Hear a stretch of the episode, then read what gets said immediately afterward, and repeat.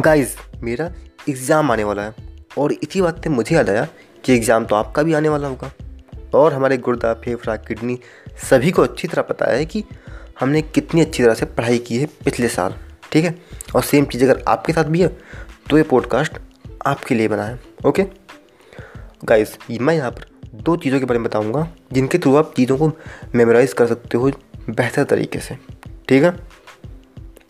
Okay guys without any more philosophy let's begin मैं आज जिन दो टॉपिक्स का नाम लूँगा उनमें से पहला है स्पेस रिपीटेशन और दूसरा है प्रोमोडारो टेक्निक अरे कहना क्या चाहते हो? आई नो गाइस नाम थोड़ा सा अजीब है लेकिन नाम में क्या रखा है? Now first point is space repetition space repetition क्या होता है? सिंपली आपको आधे घंटे दस मिनट पंद्रह मिनट बीस मिनट जितना भी आप पढ़ सकते हो या फिर किसी कॉन्सेप्ट को समझ सकते हो, उतना वक्त दीजिए आज, ठीक है? उम्मीद करता हूँ कि आपने कॉन्सेप्ट समझ लिया होगा आज, ठीक है? और अगले छः दिन तक आपको उसे रिवाइज करते रहना है, ठीक है? क्विक क्विक रिविजन टाइप का कि जल्दी जल्दी से पढ़ लिया, ठीक है?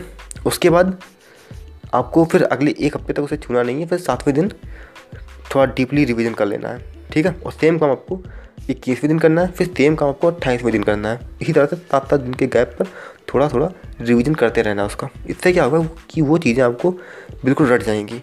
और अगर आपने समझ के पढ़ा है देन ये चीज़ आपको लॉन्ग टर्म में साथ देंगी। और अगर आपने सिर्फ़ रटा होगा तो भी आपको एग्ज़ाम पास करा देंगी।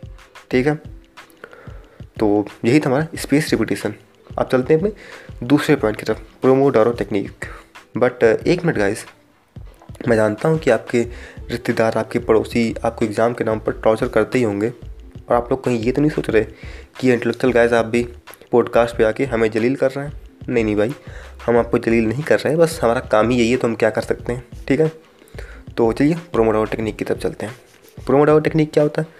प्रोमोडावर टेक्निक स्पेशली चीज़ों को कॉन्सेप्ट वाइज समझने और प्रोडक्टिविटी के साथ पढ़ने के लिए होता है। स्पेस रिपीटेशन आपको रट्टा मारने के लिए स्पेशली था। और प्रोमोडारो चीज़ों को समझ के पढ़ने के लिए होता है, ठीक है? तो अगर आप पिछले साल ढंग से नहीं पढ़ रहे थे, या फिर कहूँ पढ़ाई थे थोड़ा कटे वटे थे देन आप दस मिनट का कीजिए, या पंद्रह मिनट, जितनी आपकी क्षमता हो, ठीक है? और अगर आप प्रॉपरली पढ़ाई कर रहे थे तो पच्चीस मिनट। वैसे मैं अपनी बताऊँ तो मैं तीस मिनट का रखता हूँ, ठीक और इस टाइम पीरियड को बोलते हैं हम प्रोमोड और सेशन ठीक है? जिसमें आप पढ़ाई कर रहे हो। नाउ मैं ऐसा मान रहा हूँ कि आपने सात बजे पढ़ने बैठे हो। ठीक है? शाम को सात बजे। तो सात बजे तो सात बजे से लेकर सात बज के पच्चीस मिनट तक आपका पहला प्रोमोडोरो सेशन था। और उसके बाद आप पाँच मिनट का ब्रेक लोगे। जी हाँ सिर्फ़ और सिर्फ़ पाँच मिनट का ब्रेक और फिर एक प्रोमोडोरो सेशन लगेगा। ठीक है? जो चलेगा सात पचपन तक, यानी पच्चीस मिनट और। फिर पाँच मिनट का ब्रेक और इसी तरह से आपको चार प्रोमोडोरो सेशन करने हैं। इससे क्या होता है कि आप दो घंटे पढ़ाई कर लोगे और आपको पता भी नहीं चलेगा। ठीक है? और इस चार प्रोमोडो सेशन के बीच में आपको तीन छोटे छोटे ब्रेक मिलेंगे और आपके चारों प्रोमोडो सेशन कंप्लीट होने के बाद आपको एक घंटे का प्रॉपर रेस्ट आप, या दो घंटे का जो जितना आप चाहो उतना रेस्ट ले सकते हो। ठीक है? इससे क्या कि प्रोडक्टिविटी बढ़ेगी और आप बेहतर तरीके से चीज़ों को याद रख पाओगे, समझ पाओगे। ठीक है? पर और एक ख़ास बात, जो आपका पाँच मिनट का ब्रेक होगा, हो सकेगा तो इसमें घूमिए, टहलिए पानी पीजिए, सब कुछ कीजिए, लेकिन फ़ोन मत छूइएगा। क्योंकि अगर आप फ़ोन छुएँगे देन आप डिस्ट्रैक्ट हो जाएँगे और फिर आप पढ़ाई भी नहीं कर पाएँगे। ठीक है? तो फ़ोन को छूइएगा, लेकिन चौथा प्रोमोडो सेशन कंप्लीट करने के बाद एज अ रिवॉर्ड ओके और एक और ज़रूरी बात ये कि ये दोनों ही चीज़ें न्यूमेरिकल सॉल्व करने या मैथमेटिक्स पढ़ने के लिए नहीं है। ठीक है? ये चीज़ें आपको कॉन्सेप्ट याद करने के लिए या कॉन्सेप्ट को प्रोडक्टिविटी के साथ पढ़ने या समझने के लिए हैं, ठीक है? तो अगर आप न्यूमेरिकल लगा रहे हो तो इन टेक्निक्स को यूज़ मत कीजिएगा, ठीक है? Okay now I hope guys this technique will helpful for you and that's all for today and be and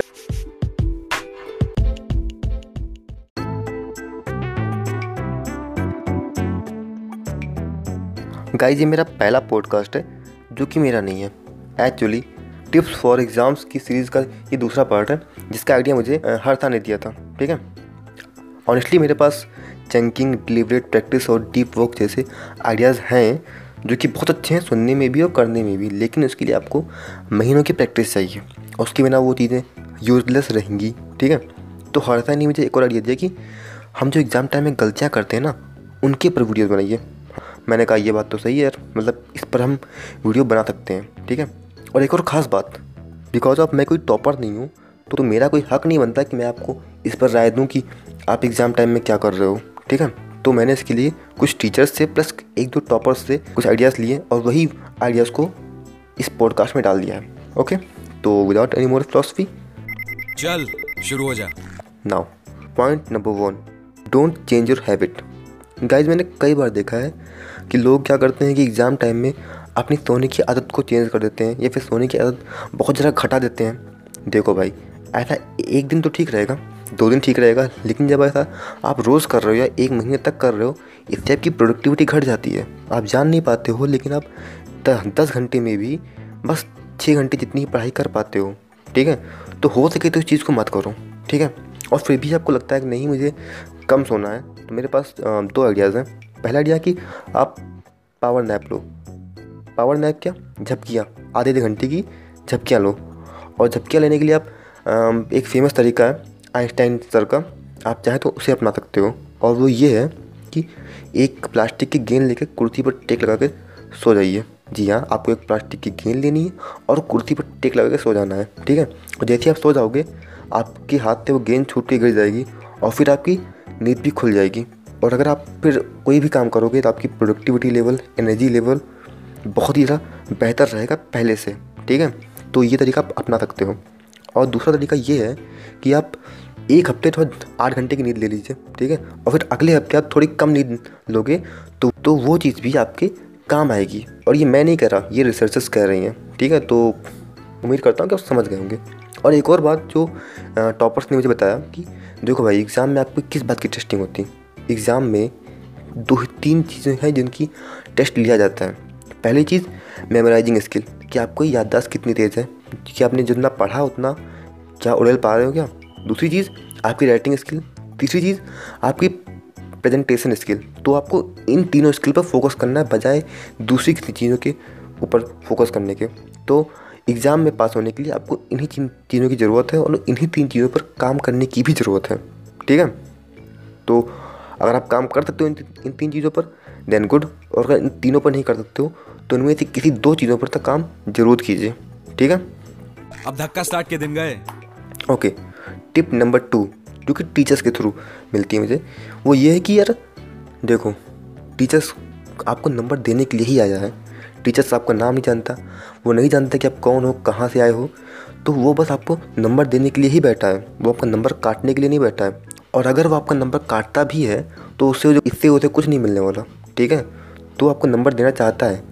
but उसे परेशान मत करो, लेकिन लाइक कई बार लोग क्या करते हैं कि क्वेश्चन नंबर वन डाल दिया फिर क्वेश्चन नंबर फाइव डाल दिए, फिर क्वेश्चन नंबर थ्री लिख दिए। इससे क्या होता है कि टीचर कन्फ्यूज़ रहता है। आपको नंबर देने के लिए उसे बड़ी मेहनत करनी पड़ती है। तो इसी गुस्से में कई बार आपका नंबर काट भी देता है वो। तो हो सके तो टीचर्स को काम आसान कीजिए। मतलब कि नंबर फिर आप या तो एक से लेकर पाँच तक जाइए या फिर पाँच से लेकर एक तक आइए। लेकिन क्वेश्चन को सीरियस में लगाइए। ठीक है? इससे टीचर्स का काम आसान हो जाता है। थोड़ा साफ़ लिखिए और प्लस साफ़ नहीं लिख सकते हैं अगर आप तो हेडिंग्स डाल दीजिए और थोड़ा हाईलाइट कर दीजिए कि आप क्या दिखाना चाहते हो टीचर्स को, जिससे कि टीचर्स की नज़र आपके कंटेंट पर जाए, ठीक है? और दूसरी चीज़ जो न्यूमेरिकल वाले सब्जेक्ट के लिए बताई जाती है, वो ये कि आप हंड्रेड परसेंट करने की कोशिश शुरुआत में मत कीजिए। लाइक कई बार क्या होता है, बच्चे कोशिश करते हैं कि हम हंड्रेड परसेंट कर दें, क्योंकि वो एक न्यूमेरिकल सब्जेक्ट है और न्यूमेरिकल सब्जेक्ट में आप सौ में सौ ला सकते हो। ठीक है? तो कई बार बच्चे क्या करते हैं कि जो करने लगते हैं और फिर उसमें कन्फ्यूज़ होकर या फिर किसी एक क्वेश्चन में उलझ कर रह जाते हैं और पूरा एग्ज़ाम ख़राब कर लेते हैं। तो शुरुआत में क्या कीजिए, आप साठ नंबर के लिए पेपर सॉल्व कीजिए, ठीक है? जब आप साठ नंबर के लिए पेपर सॉल्व कर ले जाओगे तो उम्मीद करता हूँ कि आप दो घंटे में सॉल्व कर लोगे, अगर आप एक अच्छे स्टूडेंट हो तो ठीक है? और जब आपने साठ नंबर की सियोरिटी हो चुकी है कि साठ नंबर पा चुके हो देन आप बिंदास जो करना है वो कीजिए। फिर आप मनाओ। बाई चांस अगर आपने किसी एक क्वेश्चन में थोड़ा ज़रूरत से ज़्यादा टाइम दे भी दिया तो भी आपका कोई बहुत ज़्यादा नुकसान अब नहीं होगा। ठीक है? सेम काम अगर आप पहले कर देते तो आपको दिक्कतें हो सकती थी। ठीक है? तो सेम गलती अब मत करना। ठीक है?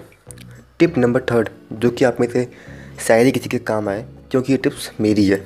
मेरी व्यक्तिगत टिप्स है। एक्चुअली मैं एक अजीब किस्म की गलती एग्ज़ाम में करता हूँ। और वो ये है like question number five A है, उससे मैं क्या लिख दूँगा आंसर नंबर फोर बी इस तरह की अजीब गरीब गलती करता हूँ मैं। तो अगर आप भी इस तरह की कोई गलती करते हो तो उसका सिंपली एक तरीका है कि आप अपने दोस्तों को अपनी कापियाँ दिखाते रहो, ठीक है? इससे क्या होगा कि वो शायद ये पकड़ पाएँ कि आप ये गलती क्या कर रहे हो, क्योंकि मेरी गलती भी मेरे कई दोस्तों ने ही मुझे बताई थी, मैं खुद नहीं जान पाया था, ठीक है? और हाँ अगर कोई बच्चा एग्ज़ाम दे रहा हो देन हो सके तो उससे ये पॉडकास्ट शेयर कीजिएगा। Okay guys that all for today and be and